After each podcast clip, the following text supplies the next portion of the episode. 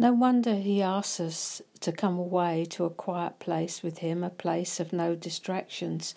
Like lovers the world over, we're developing a language of love between us, and three is definitely a crowd.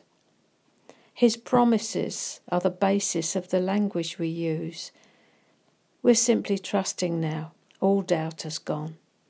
He means what he says. He is our place of safety. We're loving him now, resting in him now, and discovering it's all him now. He is the Alpha and the Omega, the author and the finisher of our faith.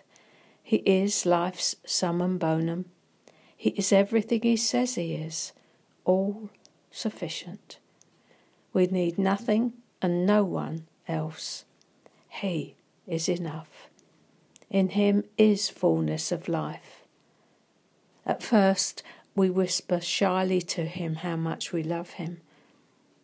Then we speak softly to Him in words of affection and growing delight we begin boldly to declare His goodness, faithfulness, and love. Finally, all inhibition gone, we shout in certainty as we proclaim our confidence in Him, who He is, and what He is to us. It's the language of love between the bridegroom and the bride, the language of love and lovers. You're all fair, my love and there is no spot in you.